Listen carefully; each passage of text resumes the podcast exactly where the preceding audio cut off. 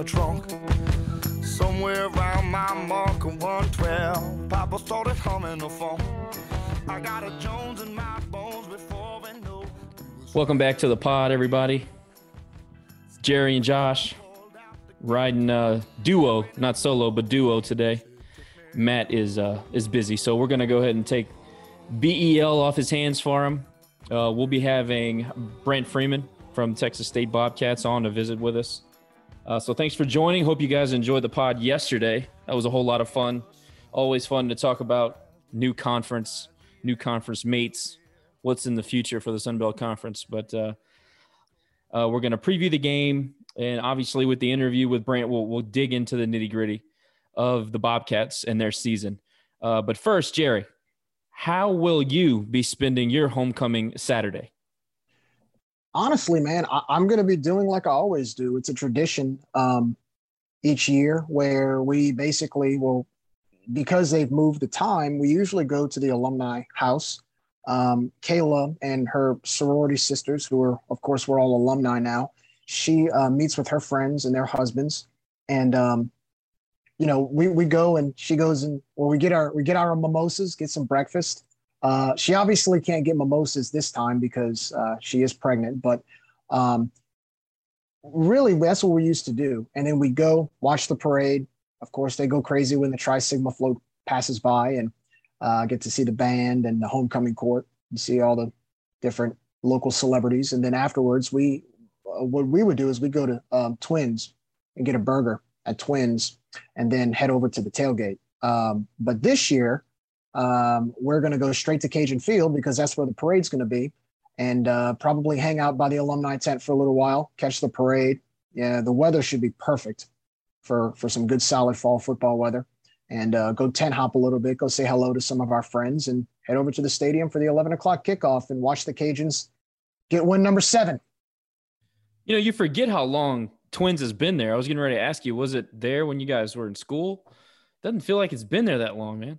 I don't I don't know. I, I, haven't, you know, I really didn't start going there until after I graduated. So I'm not really sure. But all I know is, you know, not to play favorites, but they have to have, in my opinion, one of the best burgers in town. So um, I, I, always we always enjoy grabbing food there before going to uh, the homecoming game. Uh, and because it's at four, it was usually at four o'clock.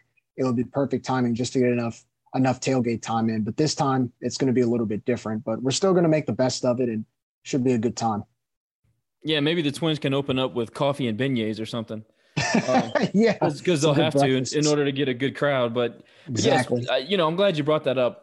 In a previous episode and, and on social, I, I kind of made some comments about, you know, wondering how much pull Bryan Maggard and, and maybe even the administration as a whole had on the time change um, from four to 11. And I've, I've since got some clarity. Sounds like after the Sun Belt kind of renegotiated that TV deal and restructured it post Scott Farmer or on the back end of Scott Farmer. Um, not having the exclusivity for our rights really hurt us in that regard. They were able to move the, the the time, you know, kind of Bryan did push back, I guess is what I'm trying to say. So I wanted to go on record to let everybody know that I was questioning it. You guys know that that's what I do. I, I ask questions, and I think that that people need to know that the the truth behind things that happen within the the administration and, and how our team is you know okay the decisions that are made for our, for our football team. So just want to let everybody everybody know Bryan did push back from what i've been told. Uh, and basically the conference and espnu said never mind. Uh, it doesn't matter what you think. We're going to go ahead and move. It doesn't matter that you invested all this money and all this time into planning your homecoming. Um, we want to put you on tv so that is that's something that I needed to say. I thought that was important to say. And so, Bryan, if you're listening, sorry about that. You know me, got to ask the question. Um, but one thing I also want to say is that everybody, if you don't know about it already, uh, the Hall of Fame induction Friday is open to the public. Uh, pretty sure they open the doors at six. You can go into the Tigue and sit in the grandstands. They're going to put the uh, ceremony on the big screen out in left field. Uh, so you can't necessarily go inside of the, the club, uh, the, the suite up there. Uh, what's it called? I always forget. Oh, the, the club level. club level, but they have a yeah. they have a, a, neat little special name for it. I always forget. Anyway, you'll be able to be in attendance. You can watch the ceremony, and then you'll be able to interact with everybody after it's over. Uh, it should last about 30 minutes, 45 minutes. So just wanted to kind of relay that. I didn't know how many people out there knew about that. I will be there. Uh, I know a few others will be there too. Bring the kids. Uh, there, the concessions will be open. Have a beer, have a dog, all that stuff. So something worth mentioning. Some legends, obviously, uh, from Louisiana Raging Cajuns athletics history are going in. Phil Devey, Brignac, obviously Robe, Paul Bako. Um, I, I, think that's the four. There may be one more that I'm forgetting. Um, but anyway, just again, that's something that's coming up in the next few days. It needs to be it needs to be well attended if you guys are able.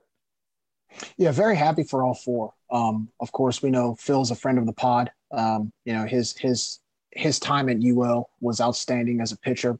Um, some of our best years in baseball came under his leadership on the mound.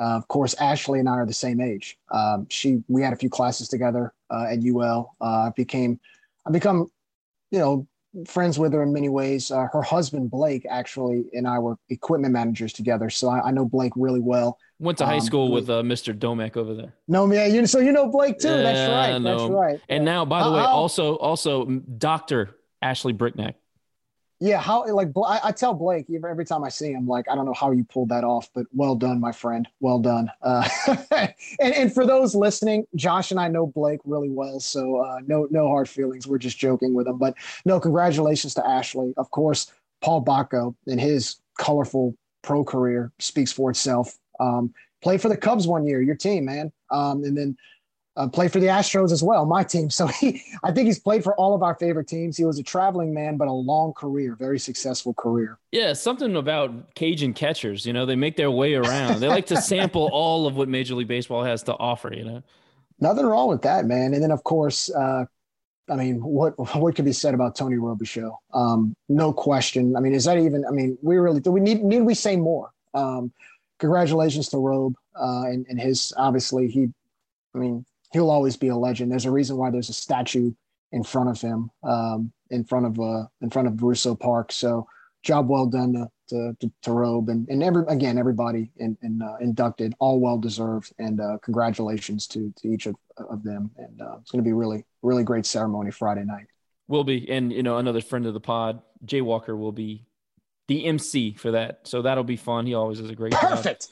Yeah. Oh, no, Jay Bird. It, it really yeah. is perfect. And and you know, it's funny how many still to this day, how many conversations that I'll be having but with per- perfect strangers and a, a, robe story will come up. You know, it, it's just it's crazy. You know, Big Cat's teacher, he's at the EC lab, and uh I was speaking with her this morning and she said, Oh, so Tony and then you know went into a, a story about robe you know making impact on people's lives even even posthumously so you know uh, great, great, and well deserved for all four involved. Uh, Ashley Brignac, for, for my money, if you put together uh, the fact that she was a 4.0 student and beyond, tutored over 100 plus student athletes, is a doctor, and had probably the greatest uh, female season in the history of our program. Um, I mean, th- you, there's not much more you can say about her you know, maybe she slipped up with Blake. Outside of that, she's probably like 99 out of 100 in big decision making in her lifetime. I was I was about to say, uh, yeah, uh, uh, Blake definitely. Um, he, he definitely hit the jackpot with her. Um, yeah, sure. I, I, st- I, I, look, my, I, again, you know, you and I both know Blake. We have mutual friends. So again, we, we, I, I we can give him a hard time. I'll just leave it at that. Yeah, for sure. No, but they're, but they're all good people though. Blake's, Blake's good people. Yeah, before we get to Brant, I got a few things I want to touch on. Um, you know, you guys, we always try to bring you Cajuns in the NFL updates. How about Eli Mitchell on uh, what was that Sunday Night Football or Monday Night Football? Yeah, great Prime time. What a outstanding performance. Now, now we really need to sit him down and have a conversation with him about the Louisiana Lafayette thing. That was unexpected. so that is definitely yeah. something that we need to tutor him on. I've already got Shane Vallow on it, but uh, he had a hell of a game you know, in the I think within the first drive, he had five carries, 57 yards, and a touchdown uh, in a very sloppy, wet game in, in San Francisco. Shout out to him, ended up with over 100 yards. Uh, he is really making an impact on the 49ers, and I think he's got a job for a long time to come. Speaking of that, Tracy Walker, another great game, eight tackles, four solo, pass defense, just continues to have a great career. Uh, Robert Hunt and Big Dot still playing well on the offensive line for the Miami Dolphins and the Steelers. You know, what can you really say? Those guys were pros. We knew it when they were sophomores. So shout out to them. Juice still on the Cowboys, hanging on to a roster spot. That's not easy to do. So big shout out to Hamilton and Christian Ringo. Probably had his best game as a Saint uh, in a very, very uh, bare knuckles game against Seattle on uh, what was that two nights ago. So. Christian really made an impact on the game. It's good to see him. It seems like he's found a role on that team, and he really continues to impact the game, uh, getting better and better. So what a story, man. How many years did he toil and, and go from practice squad to practice squad? And it's just, it's great to see guys that we had relationships with back five, six years ago stick and stay in the NFL and, you know, be able to provide and live out their dream. And also, too, he just never gave up. I mean, it's been what seven years since he he wore a Cajun uniform and was sort of hopping from one team to another. And he would get a few breaks here and there, then get cut and released. And now it's so fitting for us because he's doing it for the Saints. Um, and he's really made an impact in that interior defensive line. I mean, look, that Dennis Allen defense, you know, we talk about Saints offense all the time, but man, since Dennis Allen has been the defensive coordinator, he's been able to rotate players in and out. And, and I think, I think Ringo fits that system. Um, and so it's been a lot of fun to watch. I, I noticed he got hurt the other day, went right back in, finished the job, really didn't allow Seattle to do much at their place in the rain.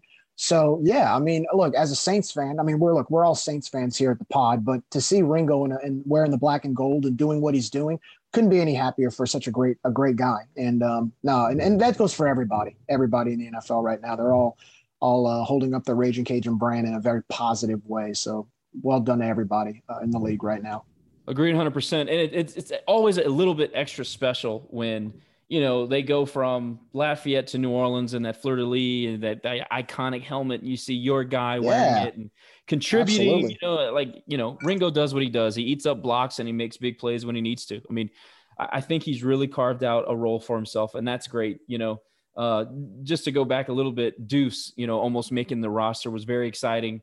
That was one hell of a story, and there there have been others. You know, Jake had a, a spot at uh, in New Orleans for a while, and there's just there's been a couple of, of guys that came out of our program that went and made an impact with the Saints, and it's always just a little bit cooler when they go play for the Saints, right? I mean, absolutely, absolutely. I remember Keno Hills uh, when he played oh, with yeah. Jake, offensive lineman. Yes, he played for the Saints for a few years, um, and even just anybody locally, you know, even even in, even if guys from McNeese, like Buford Jordan was a big time guy from McNeese back in the '80s. Uh, Bobby Hebert from Northwestern State, you know, any local guy who puts on that Saints uniform, you know, it's it's a cool thing to see.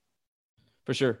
Uh, real quick, let's debate something real quick. Uh, this is going it's going around Twitter, and I made a comment in the in the description when we posted the pod this morning. I got a little bit of feedback. You know, basically, I said we're welcoming these new programs into the Sun Belt Conference, the new P6. Uh, you know, hey, look, Ooh. shots fired. Look, I'm, you know, I'm not scared to say what I think. so I guess it kind of it, it spurred the thought of the only right now for me, and, and we're projecting ahead with all the new conferences and the way they look, it's Mountain West Conference and the Sun Belt Conference. What do you think about that positioning? Do you and do you think the Sun Belt is rivaling the Mountain West Conference at the end of the day? I think what helps the Mountain West Conference is really they're the only G5 conference out west. So there's really no competition. I mean, that that's their it's almost like they're autonomous and and it's a monopoly out there as far as the G5 conference goes. Whereas for us, you know, we've got conference we, we mingle with Conference USA, we mingle with the American. Uh, the MAC's kind of in their own little vicinity, but then you look at the teams in the East like App State and and and and now Marshall and Old Dominion and James Madison. They're in that little cul-de-sac with with the MAC. So really, you, are sort of mingling with um, with all these different conferences. I'm trying to think. So yeah, us, it's the Sun Belt Conference USA, the American, the MAC. Yeah, I mean they're all kind of mingling with one another. The Mountain West doesn't have that. You know, they're kind of by themselves. They kind of do their own thing. And so they don't really have like recruiting competition, right? So like it's either you go to the Pac-12 or you just you go to the Mountain West. Um, if you're out in Arizona or Nevada or Oregon, um, so yeah, I, it's a good question, man, because their brand of football is different too. if you remember when the Cajuns played them in the New Orleans Bowl, two out of the four years, they played Nevada one year and they played San Diego State. And it's a different brand of football. Um, I think they've done a good job maintaining their brand because it's been so solidified. You haven't really seen many teams outside of that WAC. Um, when the WAC disbanded, you saw a few of the teams go to the Mountain West, but for the most part, they've been able to stay. They've been stable, so that's kind of helped them a little bit. But also, too, man, like again, I don't think it. It. I don't think people, as many people talk about this. The Sun Belt Conference is competing again with the distractions of the four other G5s in their back in our own backyard. So the fact that we can do that against a conference that's kind of by itself is huge. Now, do I think the Sun Belt passes up the Mountain West? That, that might that, that depends. I mean, look, right now, three teams in the top 35. You add in Marshall and Southern Miss, they come back. And if James Madison follows the app model, they can maybe sneak into the top 35 in the next five years maybe maybe if things keep staying the way they are and those those new additions do their thing yeah it's a possibility um but then the next question is what does how, what does the american do does uab continue success does memphis if they stay do they continue success what about i don't know um fau you know we, they've had recent success under lane kiffin but can they yeah, can they, they recruit they, they had know? lane kiffin and I'll leave it right, right. But but it, they they also won with Schnellenberger too. So the question is, does the American elevate itself in spite of losing Cincinnati, Houston, and, and UCF? I, I, don't know. But I will say that the Sun Belt positions itself as far as uh, room for growth.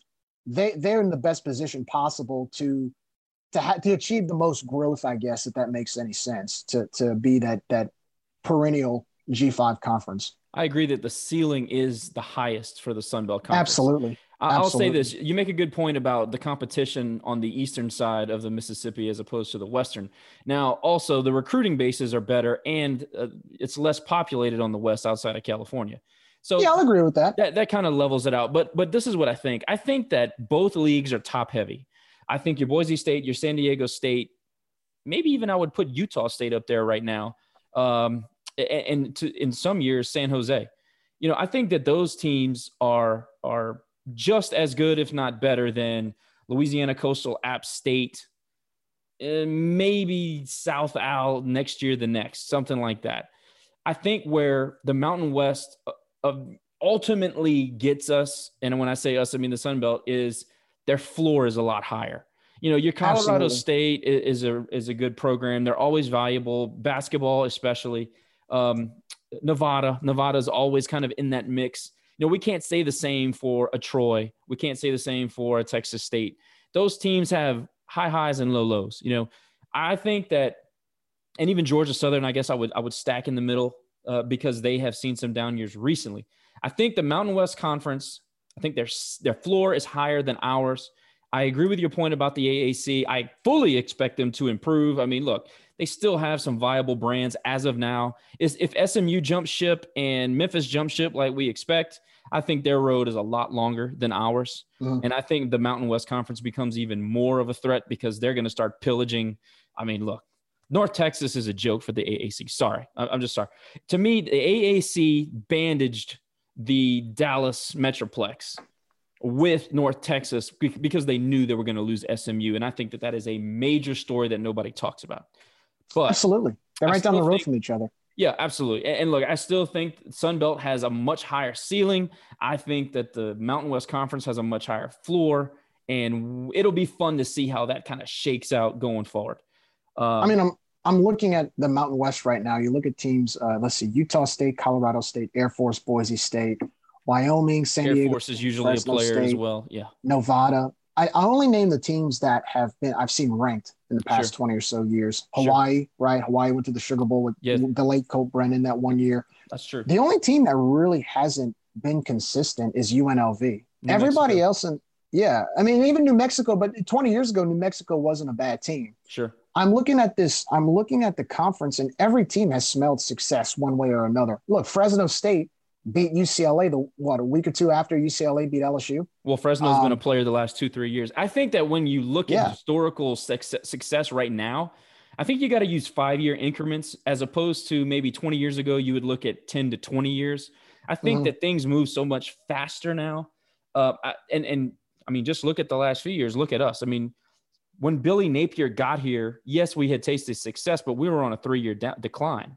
Right. Billy has made us so viable that people kind of forget about that, and that's how Now- important a five-year window is.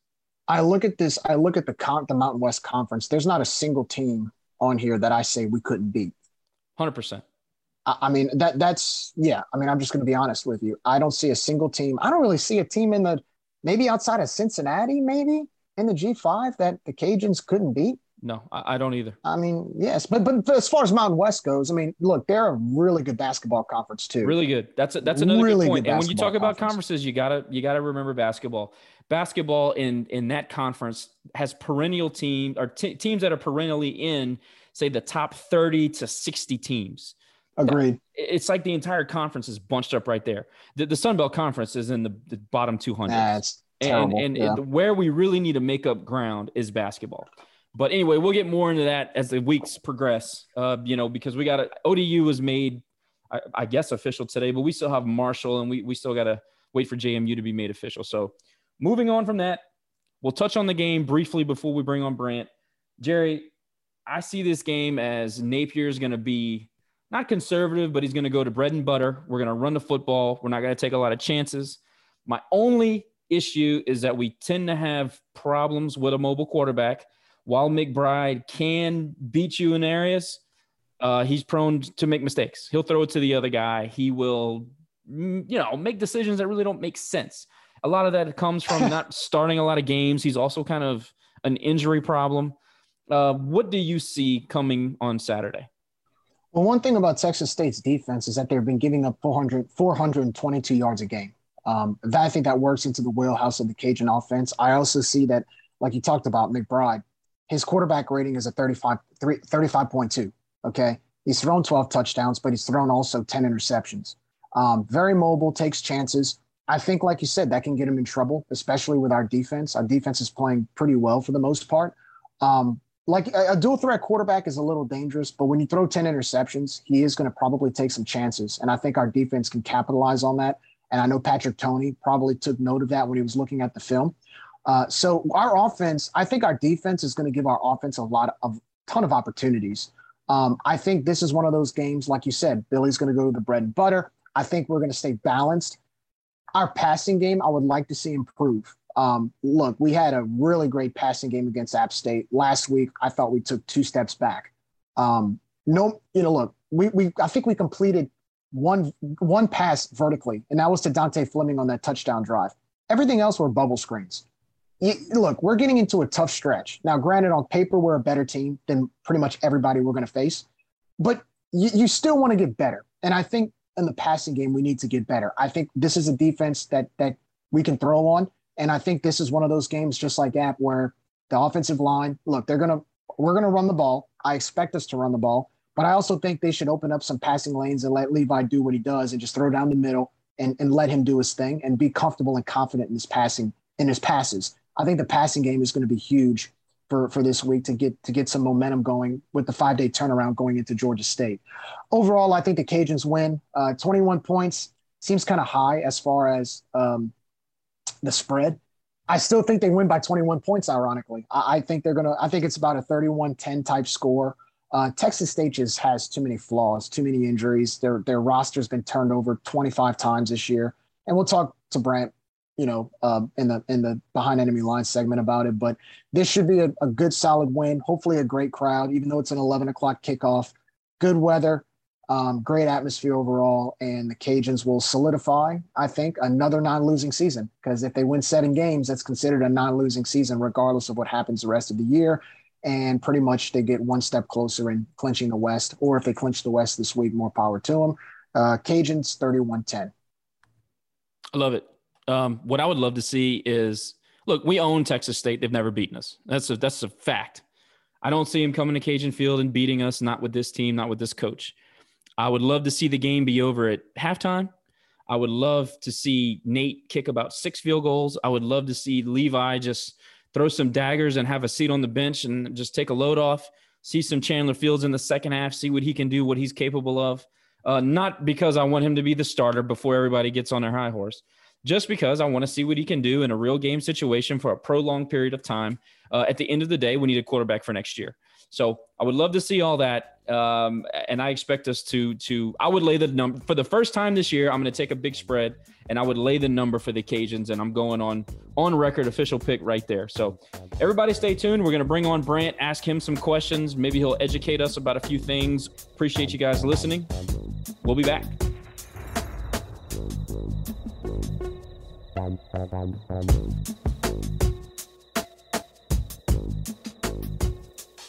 Bum, bum, bum.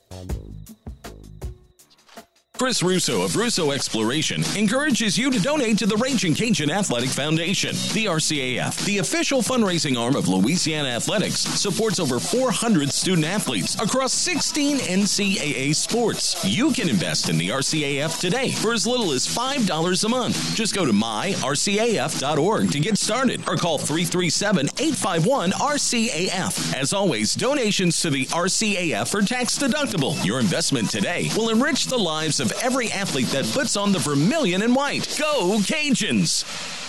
Schilling Distributing Company, Acadiana's top alcohol distributor for over 70 years, has been a proud supporter of Louisiana athletics for many of those years.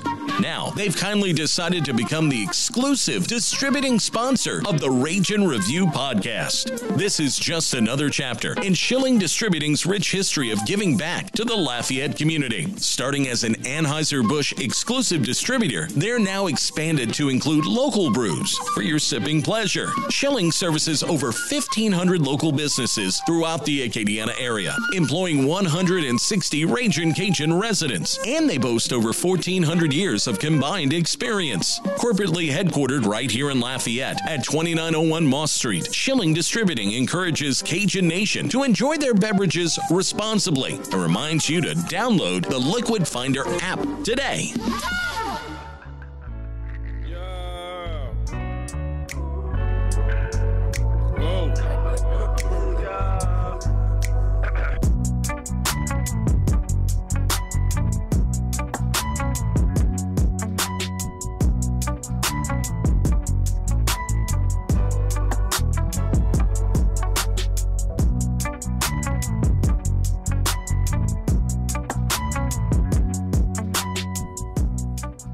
Appreciate everybody being patient. You know how it is. We got to pay the bills around here. Uh, hope everyone will join me in welcoming back friend of the pod, Texas State alum and ESPN Plus broadcaster for the Mighty Bobcats, Mr. Brant Freeman. Brant, welcome back, and we certainly appreciate you joining us.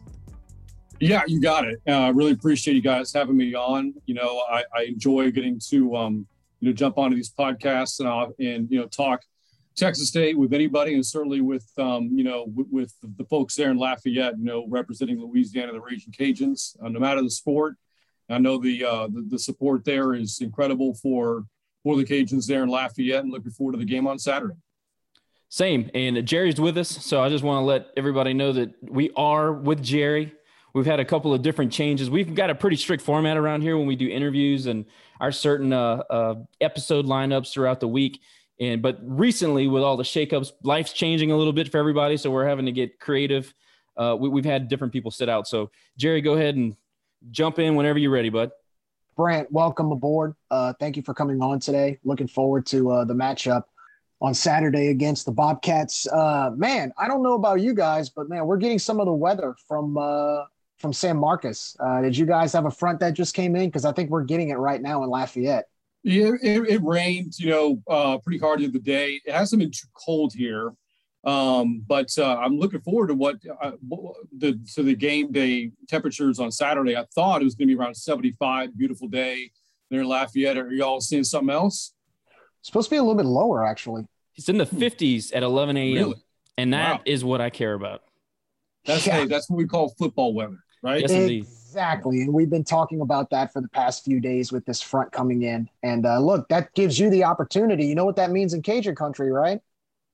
Gumbo weather, man. I, I, I, I thought that's where you're going with that, but I didn't want to jump to conclusions and just be like way off. So I'm glad you said it first and we're waiting for me to answer. Yep. So Brant, what we like to do here is we we do our best to kind of capture the whole picture and overview of programs in our league and programs that we compete with. So mm-hmm. I want to start, and you know, obviously we've had you on before, and we we have a good understanding of your history at Texas State. Mm-hmm. Uh, as of right now, what is the feeling and the health of the program, the athletic program as a whole over in San Marcos? How's the AD situation shaking out for you guys? And anything you'd like to add about just the overall feeling of support uh, in San Marcos and going forward with Texas State, especially now that we've got some new members in the league mm-hmm. and the Sun Belt Conference is growing and moving forward? Well, obviously, there's there's been transition here. A new athletic director wasn't an outside hire; he was hired internally. Don Coryell, who has been in place for about 15 years uh, as the as a senior associate AD for external operations. So there's somebody who kind of dealt with uh, you know with marketing and sports information and you know and the public uh, perception you know Texas State. And so it's always been kind of front and center. And um, that's been a kind of a breath of fresh air a little bit. The previous AD, Larry Teis, was very behind the scenes and um, really wasn't one to engage a lot, you know, with the public. And, and Don's been the opposite of that. So that's been great to see. There's been some uh, transparency, you know, from, from Don as well with, you know, with things. And, um, and so that's good, you know. Uh, now there will be a new president of the university uh, you know, about a year from now, the current president we have, Denise Trauth, who's been here since 2002, she will uh, officially retire in May. That'll be her last uh, month at Texas State, and then they'll go about, you know, finding her replacement. And you know, certainly the president-AD relationship is an important one. So, you know, I think that that Don wants to make sure that athletics is in its best possible light by the time a new president comes in, and they could be on the same page and and have a good working relationship with one another. So. Um, you talk about you know conference uh, realignment, you know, and, and obviously when the first domino fell with Texas and OU, it put everybody on red alert. You know, what's going to become of our conference? What about ourselves? Should we be putting ourselves in the best light possible to move anywhere? Um, and as we've all come to, to, to find out now that after the SEC domino fell and the Big 12 domino fell and the American domino fell, and now it's the Sun Belt. Um, but I think Texas State really likes where they're at. Now, the expansion is is very uh, eastern, you know, especially as far as Texas State is concerned. You're adding Old Dominion, yeah, you're adding Southern Miss. Those are two official uh, additions. We, we, we, of course, we know that Marshall and James Madison are, are waiting in the wings, and there's thought of you know UTA and Little Rock. What is their future? Neither program has football, so it, it, appears that they'll probably no longer be members, you know, here a couple of years from now. And that will put us, Texas State, on an island. There is some concern about that a little bit. That um, now UTA didn't have football before anyway, so we were on an island for that sport to begin with, but um, no longer a travel partner for basketball, baseball, any of the Olympic sports, and and no other you know team in Texas to kind of you know build a, a rivalry with. So we're the lone dog in the state of Texas kind of deal. Um, so there's kind of the unknown about that, but but excited about the new members. Um, I personally I feel all four are great fits um, for for the Sun Belt. The Southern Miss is a great baseball ad. Um, you know, James Madison kind of is in that same mold of Appalachia State and Georgia Southern being these great FCS programs make the jump up to the Sun Belt. So they have a, a good foundation for football. The softball team was in the World Series. You know, Marshall has a lot of football tradition. Um, you know, Old Dominion's kind of the the unknown because we're not very familiar with them. I think anybody in the Sun Belt geographically, um, but you know, excited about what they could bring. So, you know, uh, I think Texas State just wants to you know continue to have its identity within the Sun Belt, and they've been a great addition since they came in. You know, 2013 in terms of the Olympic sports. You know, the women's sports specifically have been great for the conference: softball, volleyball uh, track and field specifically. The men's basketball team won a conference championship this past year. Baseball is two years removed from its conference championship. Um, but the elephant in the room is football. Uh, Texas State, its first couple of years in the Sun Belt, was playing pretty well. Six and six in year one, seven and five in year two. Since then, it's been a struggle, you know, and, and certainly to, um, you know, to have a presence in the conference, that's a sport that has, you know, got to step up its game. You know, I just wanted to add something real quick, Brant. Uh, you were talking about how geographically um, Texas State will really be the, the lone dog in, in Texas. And this is more of a, a candid uh, i'm being a little facetious here but you know look the other option is you can always become travel partners with tarleton state and go to conference usa right i mean uh, well look we're we're enjoying this right now i don't know about you guys having to be in the sh- yeah i mean look you're you're right by austin you got to be in the shadow mm-hmm. i'm sure of, of texas right. just like we're in the shadow of lsu but with the conference realignment going on in texas um, it's interesting because for us, uh, with the whole thing with Louisiana Tech sort of getting left behind, we're right. kind of milking that, if you will. Sure. And uh, one of the main schools in Texas has, that's been talked about are either Sam Houston State and Tarleton State.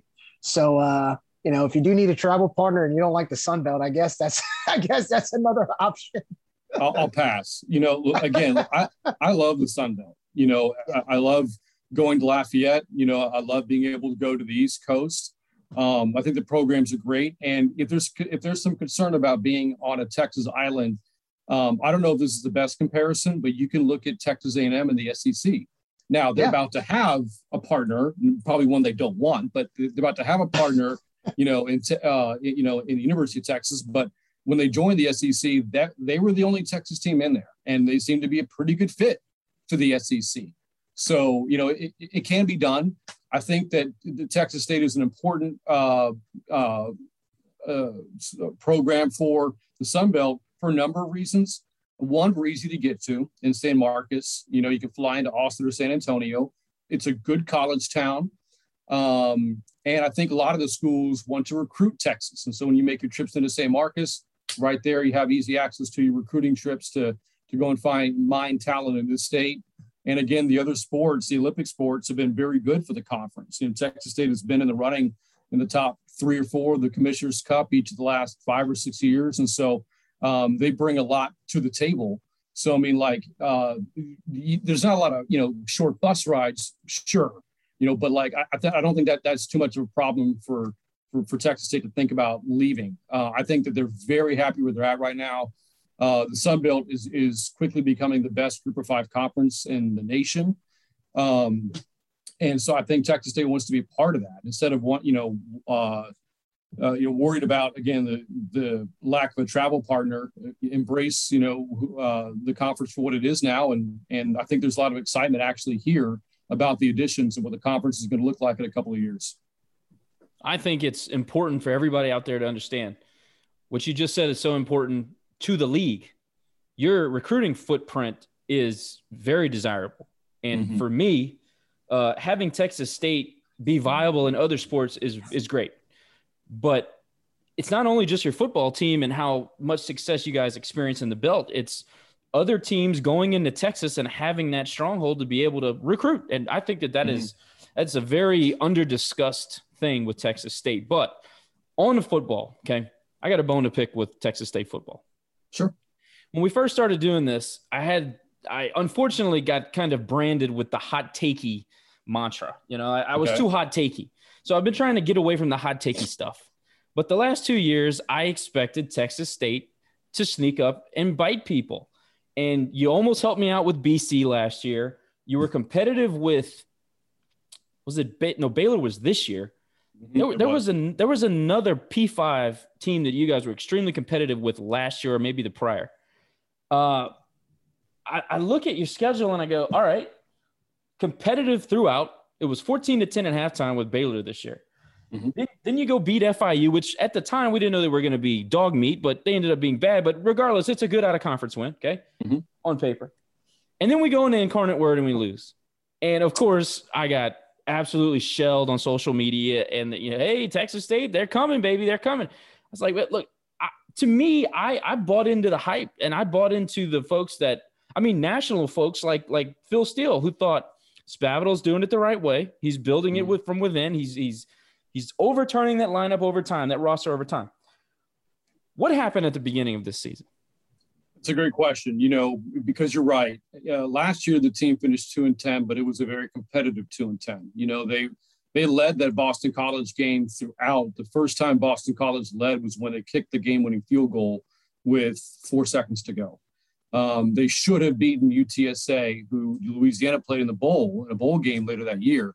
If not for a missed extra point at the end of at the end of regulation, they win that game. We see where UTSA is now with a lot of the same players. Um, they played SMU to a seven point game last year. If not for a horrendous roughing the passer call, uh, they should have beaten Georgia Southern a year ago. Um, so, you know, it was a, they were probably, you know, just a few bounces of the ball away from being a five and seven team. Now, I know when you look at the way Louisiana, you know, uh, plays in Coastal Carolina, uh, five and seven doesn't sound all that great, but keep in mind Texas State hasn't won more than three games since 2014. So five wins would be a massive improvement. And so there was a lot of expectation for this year to be one in which Texas State would contend for a bowl game. They would be that sneaky team in the West and maybe give Louisiana a run a little bit. And the, the opening game against Baylor, great crowd, 28,000 there. Baylor turns out it's a pretty good football team. They're playing really well. And it was a it was a nine point loss, but really a one possession game, kind of a fluke safety at the end is the reason why they lost by nine. They go to FIU, as you said, win that game in overtime, and, and road wins been tough for the program to come by. So that it kind of felt like maybe that was the um, the corner, the, the turning corner moment for them. So come home, you're about to be two and one for the first time in eight years because you have an FCS opponent. This should be, you know, uh, a breeze. Well, you know, UIW is a good, it's a good FCS team. They're probably going to win the Southland. They have a quarterback who shouldn't be there. He's a he's a Walter Payton type of guy. He could probably play anywhere. And Texas State ran into massive COVID issues. So they, they were down 24 players going into the game, lost to 25th in the game because of targeting, um, and got beat. You know, and, and it was the first time that ever lost an FCS opponent since they made the move up. And it was, you know, it was very deflating because again, this you felt like, all right, non-conference, you at worst you'll come out of it two and two, and you know, maybe even three and one, and here we go. Didn't happen. And the COVID issues uh, lingered on into the next week at Eastern Michigan um, and got blown out. They were down 21 players. They lost by 38 points. So they were limping into Sun Belt play. But then they opened conference play with come from behind win over South Alabama, a Jaguar team which was very close to being 4 0 coming in, if not for missed field goal against the Cajuns. And so again, you feel like, all right, you know, tough end to not conference play, but here we go. And, and you know, in Sun Belt play, we'll be all right. And they played Troy so well for three quarters, maybe the best three quarters they put together all season. And then they can't stop turning the ball over in the fourth. Um, wind up losing that game. And, and, and then, you know, I think some of that lingered on into the next week against Georgia State. And so the story of the season is that so much momentum, so the expectations so much higher you know, going into September. And here they are again at the end of October, limping in at two and five with a very difficult game coming up this weekend. It's frustrating, you know, Matt, you know, for the program. They're on their third coach since their last winning season. You know, I think Jake Spavital has done some really good things, and I truly believe he could be the guy. Um, circumstances have, you know, have have uh, reared their ugly head, and and um, it's still a program that's struggling to find ways to win games, and they just can't quite seem to, you know, just rid themselves of that stench of being a losing program, and it's very frustrating. Yeah, it's crazy because I'm, I'm, I'm with Josh on this. I always saw Texas State being kind of that surprise and upcoming team, and, and all of the resources are there. Uh, as you know, Brant, the mm-hmm. facilities, you're in Texas, you've got the athletes. I mean, look, I, I, watch. I've watched a few of your games this year, and you're in just about every game. Um, mm-hmm. The I watched. I really, and then really, I watched most of the Incarnate Word game. I was like, oh, they're going to come back in the second half, and Incarnate Word. They just, I mean, they couldn't stop Incarnate Word's offense. And then I didn't realize until after the game that you had lost 25 guys. And then I was like, okay, well, it's more understandable than if you had a full healthy team. Um, but still, uh, no, you're right. It, it, it's it's a it's a mystery. But look, we've been there, done that um, in the past. Uh, we were there about 10, 15 years ago. Could you know we'd win five or six five or six games, but couldn't get over that hump. You know, it's and and we would lose one or two games on a bad break. You know, or one turnover or one missed field goal. So um, I can definitely relate to you, man. I, I totally get it, and I think you guys are very close, extremely close. But with that, um, Jake Spavital, uh, third season as head coach. Right now, he's at a seven and twenty-four record. Um, you're two and five right now. You know, I have to ask. I know there was there's expectations within the program, but knowing that he pretty much has has he's had to come in basically rebuild the program from scratch. It's safe mm-hmm. to say.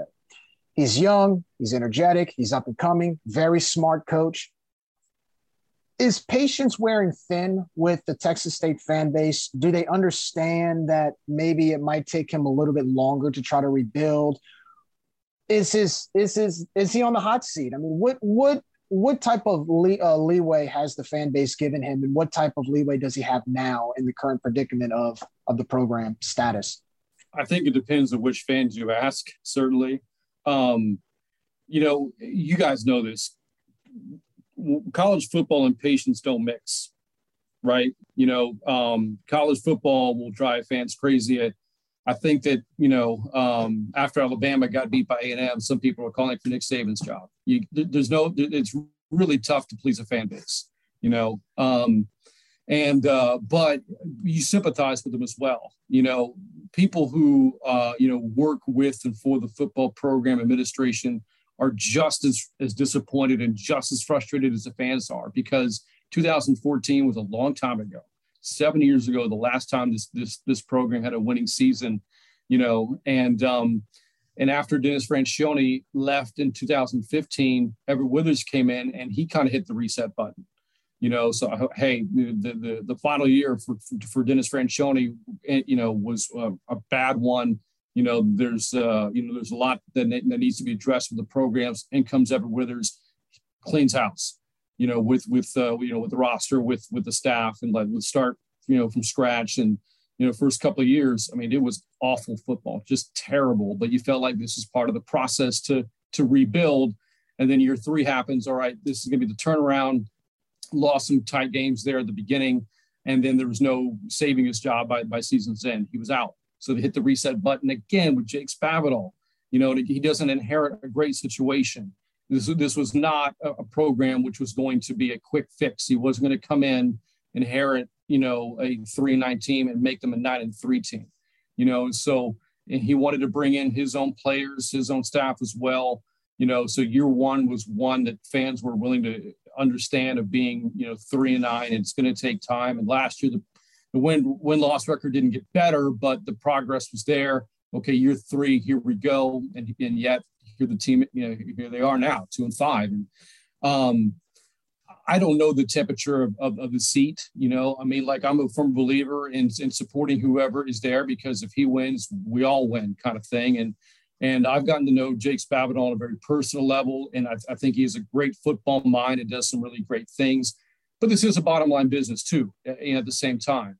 Um, but you know, if they were to make a change at the end of the season, if they don't win another game or you know, whatever reason they decide to go a different direction, are you hitting the reset button again? And how many times can you do that? You know, or maybe maybe staying patient is is the is the approach to take here. I don't know. It's such a hard thing to answer because you know you you don't want to hit that reset button too much. You want to have your faith in a guy to give him the proper amount of time to build something, you know, and um, uh, uh, and move forward. But you know, fans are tired of of losing as well. So we'll see what they stand at the end of the season. Yeah, it's interesting because, like, for example, right down the road from you, you have an, an 8 0 UTSA team. And, Don't we know it? Yeah. Well, I, I, say that, and I'm not, I mean, I'm being serious here. Like, sure. I say that because you're in Texas, you've got mm-hmm. a hotbed full of talent. Um, mm-hmm. And San Marcos, like you said, is an awesome place. I mean, let's be real. That whole corridor, there's so much to do. Great place to raise a family, great college experience. So to me, I feel like at, at Texas State, there's just one little it's not even a big major issue. It's just there's like it's almost like in a car. You got to tweak some things here and there to get it going. I feel like that's where you guys are. Like there's just one or two things you have to tweak within the program, and it mm-hmm. really, I, I, think you're. It's almost like a ticking time bomb waiting to explode in a good way. Um, so no, I, am it, it's it's interesting, but I think I mean, look, I'm telling you, I feel like you're right around the corner, and it's right. scary because it's like Southern Miss right now, right? Their fans are saying like, "Hey, look, once we turn that corner, once Coach Hall gets things going, watch out. That's where I feel like Texas State is. I mean, it's it's that just that close, right? I'm sure you guys feel it too. Yeah, I mean, again, you look, you point to the success of the other programs, and like, you know, people can win here. Our other programs have shown that. Yeah. Um, and, and, you're you're right. You can't help but look down the road, you know, at, at UTSA, and, and there's been such a uh, a long time rivalry between the two schools. Kind of, you know, uh, it goes back to when they were together in the Southland, namely in men's basketball. It's kind of carried over into football, but we don't play each other every year. But that said, even when they're not, you know, directly competing with each other on the field, they, you know, fans are certainly paying attention. And um, and Texas State fans, there's a lot of envy what's going on in San Antonio right now, and you tip your cap to Jeff Traylor and the job that that they have done and the program that they have built. Um, and, and, you know, Texas State fans have a desire to to be that. And, and, you're right; it's really hard to put your finger on as as to why, because you know it seems like an easy place to recruit to. You have a student body close to forty thousand. Uh, you're in that that great corridors you referenced, you know, Austin and San Antonio. It's a beautiful campus. Um, the facilities are uh, incredible. Our football stadium is one of the better ones in the Sun Belt. When it fills out, the atmosphere there is remarkable, uh, as we saw in the in the opener against Baylor. Um, so it does feel like you know. Um, you guys ever go into a house and there's a light switch and you don't know where it goes to, where, where you, if you flick it and nothing turns on, you know, you, you got to find out like you know where you know what does that light switch go to? What what is it powering on? we're trying to find that light switch here. You know, mm-hmm. it, it, when, when, we, when we turn it on, you know, that's when things are going to get figured out. So I, I don't know remember, if that was the best analogy or not. But. No, look, look. I'll say it like this. Obviously, your program is valuable enough to where, uh, for those for those of you who are Friday Night Lights fans, uh, that the the college that Coach Eric Taylor went to was Texas State Stadium, I believe, mm-hmm. wasn't it? Uh, yeah, you are correct, and they superimposed, you know, like, like another uh, level to make it look like which is there now, right? and the uh, and the person who played the athletic director was our head coach at the time.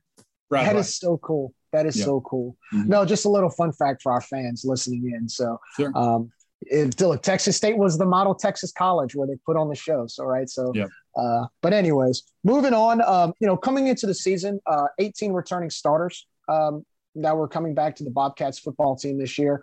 I know you've had injuries, like you said, 25 guys out due to COVID protocol. Uh, you have a few key starters out now for the year, some of which are preseason, and we'll talk about that preseason all Sun Belt.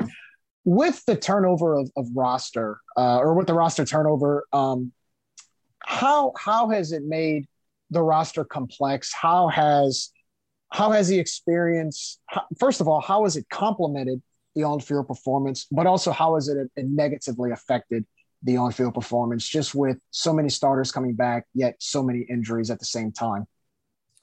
Well, you know, uh, I'm willing to bet a lot of other programs can say the same thing. You know, I'll, I'll start. I'll start there. But you're right. You know, with uh, there have been a, a, good number of returners back. You know, you look at the skill position specifically in offense. You know, you have a returner at, at quarterback, and um, you return most of the receivers. Uh, everybody in the backfield, all the running backs are back from last season.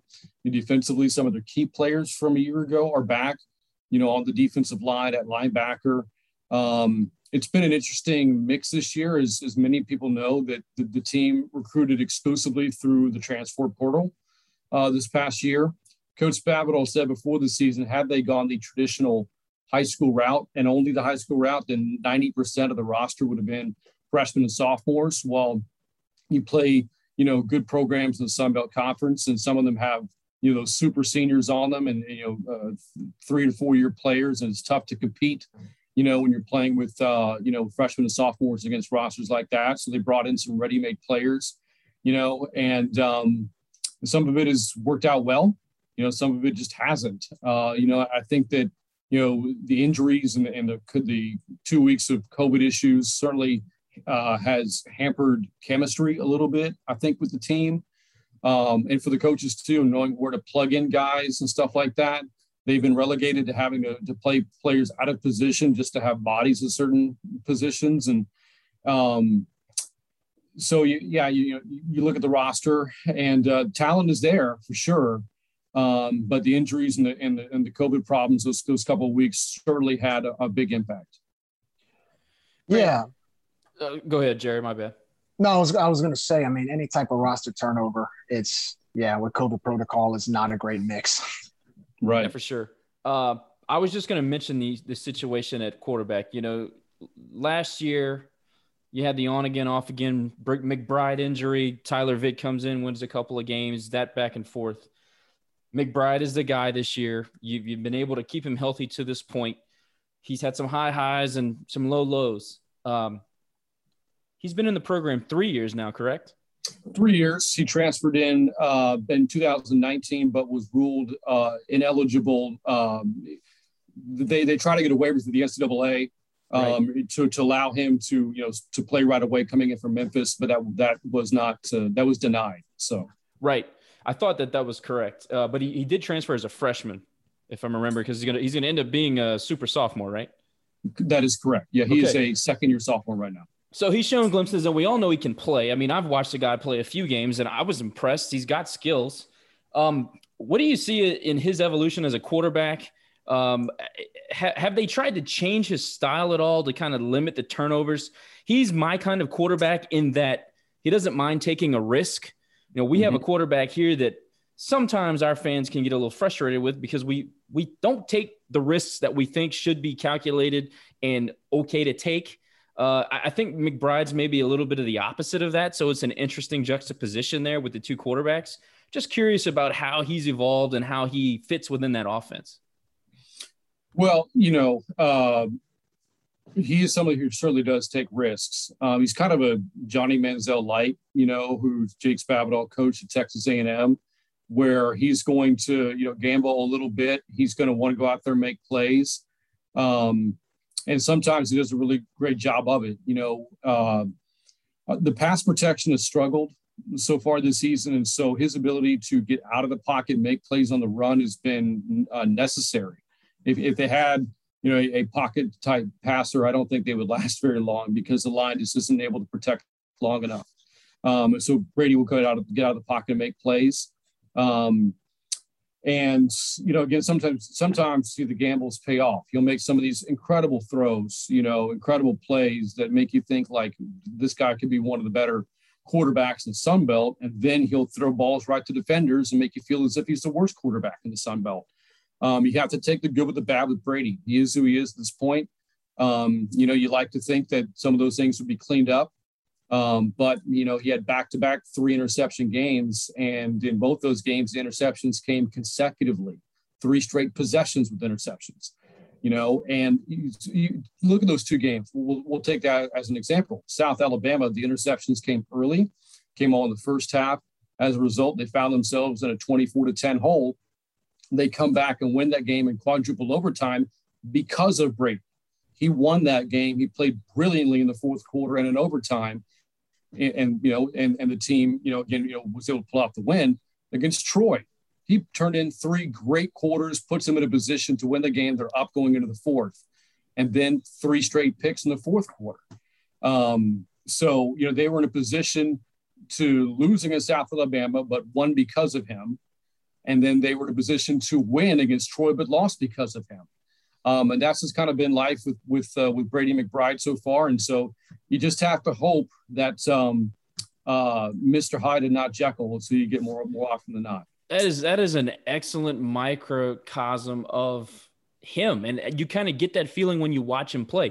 In my research, I was looking over his numbers, and you know, a lot of it's it kind of falls in the middle. But one thing that really sticks out, and look, I don't understand how the hell they calculate the QBR, but it's 35 Mm-hmm. It, that that surprised me because in the times that you watch him, you say, "Man, this guy's got tools," and and you've watched him way more than Jerry and I. But uh, I did not know that about the Troy game. I had no idea that that's how it actually ended up going towards the end of that game. Wow, that hurts. Yeah, you, you know, you look at that at those interceptions, and um, so Texas State. One thing this program struggles with, and the record shows it, is learning how to win and close out games. Um, and I think, you know, the Troy game was kind of a microcosm of that. So through seven games this year, Texas State has had possession with the lead in the fourth quarter three times.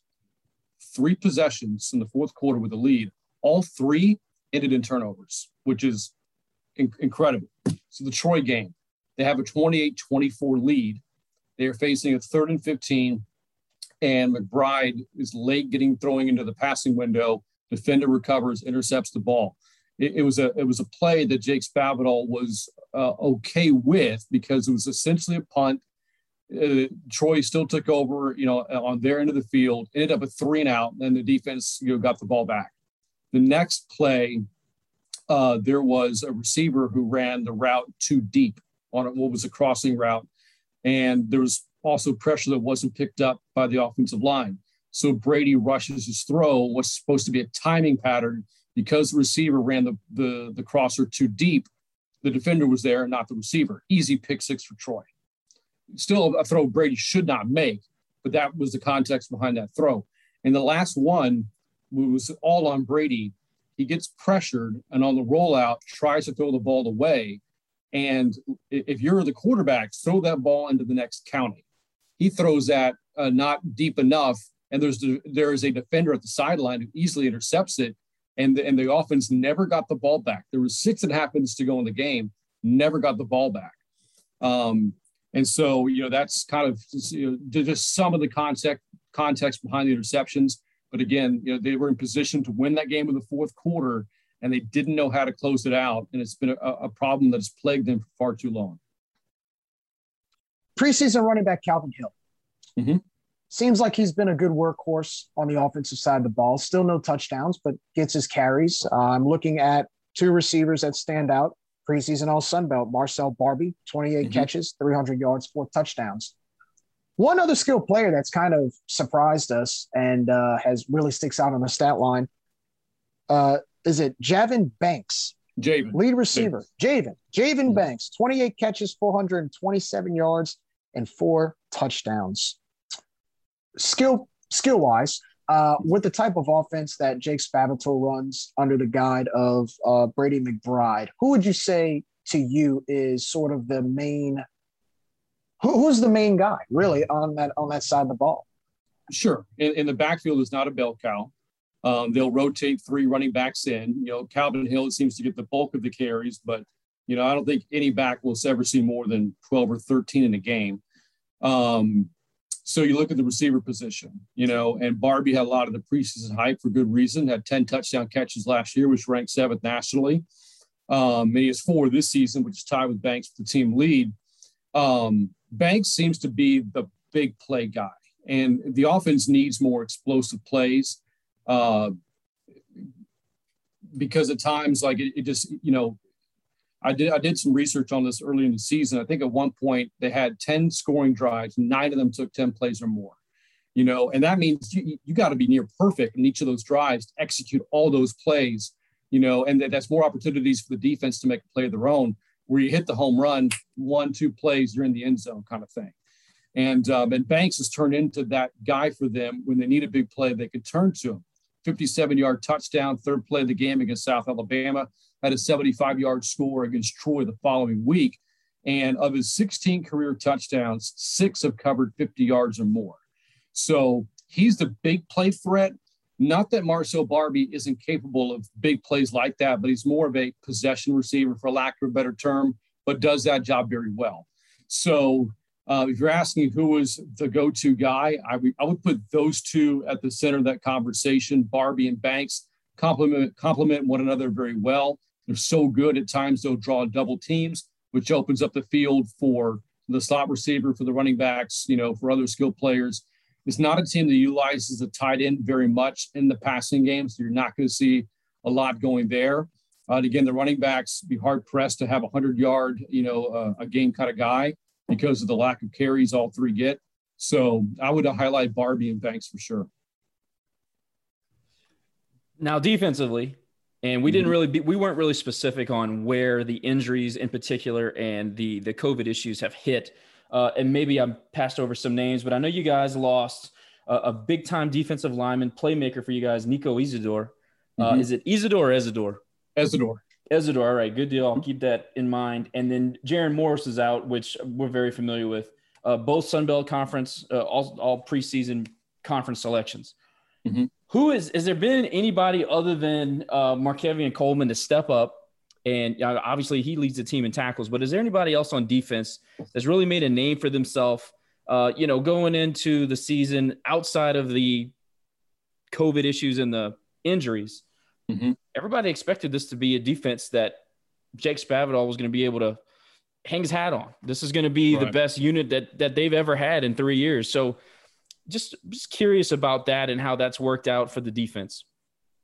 Well, you know, you, you look up front, and a player they didn't have last year that is back this year, Caeveon Patton, veteran guy, uh, all conference caliber player, was honorable mention all league back in 2019. Having him back this season has been big, although COVID got him. He, he didn't play in the UIW game, and that was a massive loss for that game, and played very sparingly against Eastern Michigan uh, as he was, you know, just getting back from COVID. Um, you mentioned Nico Isidore you know, he and Jordan Revels also at defensive uh, on the defensive line, you know, are, are two key players. Um, Isaiah Nixon has probably been the player that surprised us the most. Um, was kind of a part-time, you know, player at linebacker a year ago, but it's turned into their best pass rusher. You know, uh, very disruptive. Somebody who you know attacks the ball really well. Uh, he's been good, but it's also a lot has been asked of him. Um, as the backup behind him, London Harris developed a staph infection uh, after the Baylor game and um, lost 35 pounds because of it. So it took him a while to get the weight back on, get back to his conditioning, and be ready to play again. Um, you mentioned Markavian Coleman; he's been a you know a veteran presence in there as well. Another player who's really stood out has been Sione Tupou, um, uh, who plays a linebacker. He was a Sun Belt's Defensive Player of the Week uh, after the uh, win over South Alabama. It was the first time the Bobcats had a Sun Belt Defensive Player of the Week in four years. Uh, 14 tack- tackles that day. Uh, he forced and recovered the fumble um, that uh, ultimately helped win the game in the second overtime, broke up a pass in the third overtime as well. He's been big. The secondary is made up of almost exclusively transfers. You, know, you mentioned Jarron Morris, you know, who's out for the season suffered an injury in the opener against Baylor. Not having not having him out there certainly had uh, a, a, negative impact on the team. Uh, they brought in DC Williams from Vanderbilt. He's been you know starting corner all year long. Uh, Troy Leffridge, which you'll never would never guess that was the pronunciation of his name when looking at it, has been one of their top tacklers, the safety position. You know he's he's been on some important plays this year. Um, so that's kind of a look at the defense. I'd say that the, you're, you're asking for players that have surprised in a good way. I would say Nixon and uh, Sione Tupou have been two that really stood out. Love it. Uh, I guess we'll stay away from the uh, players that have surprised in a negative way. I'm just kidding. Um, no, you guys had a top 30 special teams unit last year. Um, really, uh, you know, special teams is something that people don't talk a lot about. We do because we've seen here in Lafayette how special teams can completely change a game. So mm-hmm. I like to I like to at least highlight it and ask the the question to anybody that we interview. Um, it's uh, Seth Keller. Looks like he's doing a great job, nine to ten on the season, mm-hmm. and then Seamus O'Kelly, obviously uh, another All Conference selection. Uh, is everything basically in line for special teams? Is your kick coverage where it needs to be? Uh, is anything good or bad coming from the special teams units as a whole? I think special teams have been fine. You know, now last year they had a very dynamic return specialist in Jeremiah Haydel uh, who could have returned for a super senior year, but elected to go to the NFL, which, you know, obviously, you know, is a great opportunity for him to, you know, move on in his career and make some money. Lasted a while in the preseason. I think he was one of their final cuts. Yeah. And if I could, real season. quick, literally made two or three of the most incredible catches last year that I, I have ever personally seen. Mm-hmm. Yeah. So um, he was a great receiver too, on top of return specialist. They haven't had anybody like that. Uh, the uh, the role of punt returner has kind of been uh, a carousel a little bit for them, and unfortunately, their top kick returner Donovan Moore, who had some good moments this year, not quite Haydel moments, but good moments, out for the season now. Uh, suffered a season-ending injury against Georgia State this past weekend in Atlanta. Um, the kickers have been fine. Seamus O'Kelly, as you mentioned from uh, from uh, from Australia, you know, has um, you know been solid as a punter, and, and Seth Keller has been a very steady kicker. The only miss he had this year almost cost him the game as he missed in second overtime against South Alabama. But beyond that, very dependable kicker. Um, again, the return game, not anything special, not compared to a year ago. Kick coverage has been fine for the most part. Jacob Bates has been placing the ball in the end zone for touchbacks. Teams not electing to take it out, so they haven't been tested too much, you know, in the kick return coverage. So special teams has not been the issue, you know, for the team this year. They did have a moment in the UIW game where a turnover on special teams helped, you know, cost them the game, uh, but wasn't directly the reason why. So uh, I wouldn't, I wouldn't, you know, when you look at the two and five record, you know, if you're trying to identify what what are the issues, special teams is not one of them. Big game coming up this weekend. I know there's a lot on the line for Texas State. It's one of those games where it's almost kind of like a must win. Um, and same for the Cajuns. I mean, this is gives the Cajuns an opportunity to get one step closer to clinching the West. Um, mm-hmm. So my question is, what will it take for Texas State? What are the keys to victory for the Bobcats to come into Lafayette and get the win? I hate to say this about any team, but I think it applies. They have to play a perfect game. I mean, that's you know that it's hard to live up to that, you know. Um, but Louisiana is so talented the Cajuns can afford to make mistakes and win despite them. Texas State is not in a position to do, to do that. They're not talented enough to get away, you know, with with making mistakes. Look at that that Troy game. You know, Texas State committed four or uh, committed four turnovers, lost by just three points. Um, so, so, but again, so they, they made mistakes and they lost. You know, where Troy was talented enough, um, where they they you know they were able to win a game like that. Um, and but getting back to Saturday, you know, Louisiana has had their number. Texas State is yet to beat the Cajuns in Lafayette or in San Marcos. Nobody in the West has beaten Louisiana since the conference uh, divided up into Eastern and Western divisions. They are the flag bearers of the West Division and favorites, you know, uh, to to win the West again and, and perhaps win another conference championship. You know, uh, as I assume there will be a conference championship game played this year, but Um, but anyways, you know, Louisiana is so well coached by Billy Napier. Um, there's a lot of veteran talent. You know, Levi Lewis, it feels like he's been there for 10 years at quarterback. You know, Chris Smith is such an explosive running back. We all saw that 99 yard touchdown run for the Cajuns in the win over Arkansas State. You know, and, and defensively, they're just so big you know, on that side of the ball. That said, you know, um, they're not invincible. South Alabama and Arkansas State proved that where there was you know two Western Division teams which have typically struggled, especially Arkansas State this year. It was a one point game. Um, you know, in Jonesboro and South Alabama, if not for a missed field goal or uh, a, a, a, missed play at a fourth and goal opportunity in Mobile, maybe they win that game too. So um, now both those games are on the road, much tougher to win in Lafayette. Um, but Texas State's got to be close to flawless. They, they can't turn the ball over. They can't commit untimely penalties. They can't drop passes um, you know, and, and any oppor- and any mistakes the Cajuns make that got to capitalize on them. Uh, if they don't, they're not going to be able to win a game like this. Brant, we appreciate you letting us hold you hostage for a little while. Uh, are you going to be on the TV call on Saturday? Well, actually, no. That's a national tele. Uh, that game will be nationally televised on the ESPN. That's true. That's true. Um, so uh, I will not be on the crew, but I certainly will be watching you know, and, and watching in anticipation, you know, um, uh, again, I, I, love to, to watch the Bobcats and Cajuns, you know, go at it in any, any sport. I mentioned again way earlier in our conversation, Texas State being on kind of an island. And so like rivalries almost have to be manufactured. There's not an organic one for them. And, and, and, if anything were to ever develop in Louisiana, I see it being a friendly one. I don't see there being a lot of bad blood between the two schools or these two programs specifically. Um, but it'd, it'd, be nice to have you know have a nice competitive game and maybe have something come of it. You know, could could could you know the West over the years be decided between the Bobcats and Cajuns? How great would that be? So you know, a nice competitive game this Saturday would would go a long way to maybe developing something like that down the road. Yeah, we got a taste of that in baseball, and it was pretty fun. And I always like going to San Marcos. I think it's a great area. It's it's a fun trip. It's not too bad, mm-hmm. and uh, the nightlife is fun. Food's great. So anyway, listen, we really appreciate the time, man. Uh, uh, we totally understand your frustrations. We were there for what felt like 50 years. Very so. long time. Yes. Yeah, very uh, long we, time. We totally so we, understand. We, we know.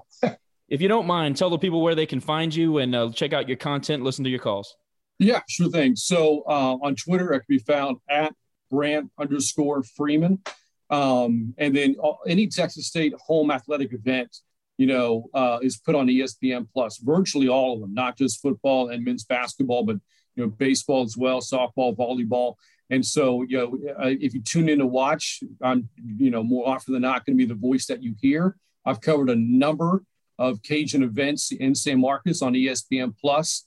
Uh, Louisiana's volleyball team was here recently, got a big win in San Marcos. Um, basketball last year, we had two incredible games between the Cajuns and Bobcats on the men's side in San Marcos, one in which uh, Louisiana got a gift on an inbound steal, you know, for a, a, layup right before the buzzer, which was really exciting finish. So um, that's how you can find me. Good deal. Jerry, say bye. Bye. no, Brant, seriously though, no, seriously, thank you for coming on and discussing uh, the current situation with Texas State football and Texas State athletics, and and hopefully uh, we can talk to you really soon. Look, we we we all take our diamond sports seriously, whether it's in San Marcos or uh, or Lafayette. So we hope to have you on uh, for the next time around. I think we owe you a trip to San Marcos in baseball this year. Yeah, you do. Hopefully, and hopefully it's not as bad as last year for us. All right. No, I, I look I look forward to it and happy to visit with you guys anytime. All right, Brant. Thanks for the info. Take care, bud. No problem. All right, everybody. Thanks for tuning in. Always appreciate the support. Go have a great time. Get your coffee and your beignets before you go out to the field.